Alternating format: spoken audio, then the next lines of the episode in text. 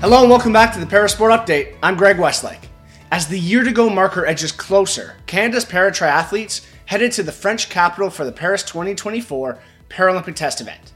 On the day of the race, due to poor water conditions in the River Seine, the swimming stage of the triathlon was removed. The cancellation switched the program to a 2.5 kilometer run, an 18.5 kilometer bike ride, and a 5 kilometer run to conclude the race. The squad of three delivered solid performances, with Stefan Daniel securing bronze in the men's PTS 5 and Kamylle Frenette taking the bronze in the women's PTS 5 as well. Meanwhile, in the PWC category, Leanne Taylor finished fourth in the women's event.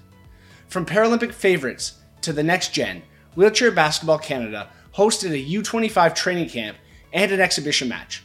The five day camp featured practices and a game against Japan's U25 team. In a tightly contested battle, Canada edged out Japan, winning 46 to 40.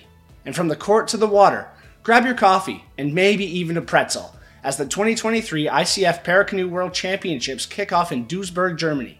The four day championships will take place from August 23rd to 26. Live coverage can be found on recast.tv. And that's our time for this edition of the Parasport Update presented by AMI Audio. Check back next week for more news from the world of adaptive sports.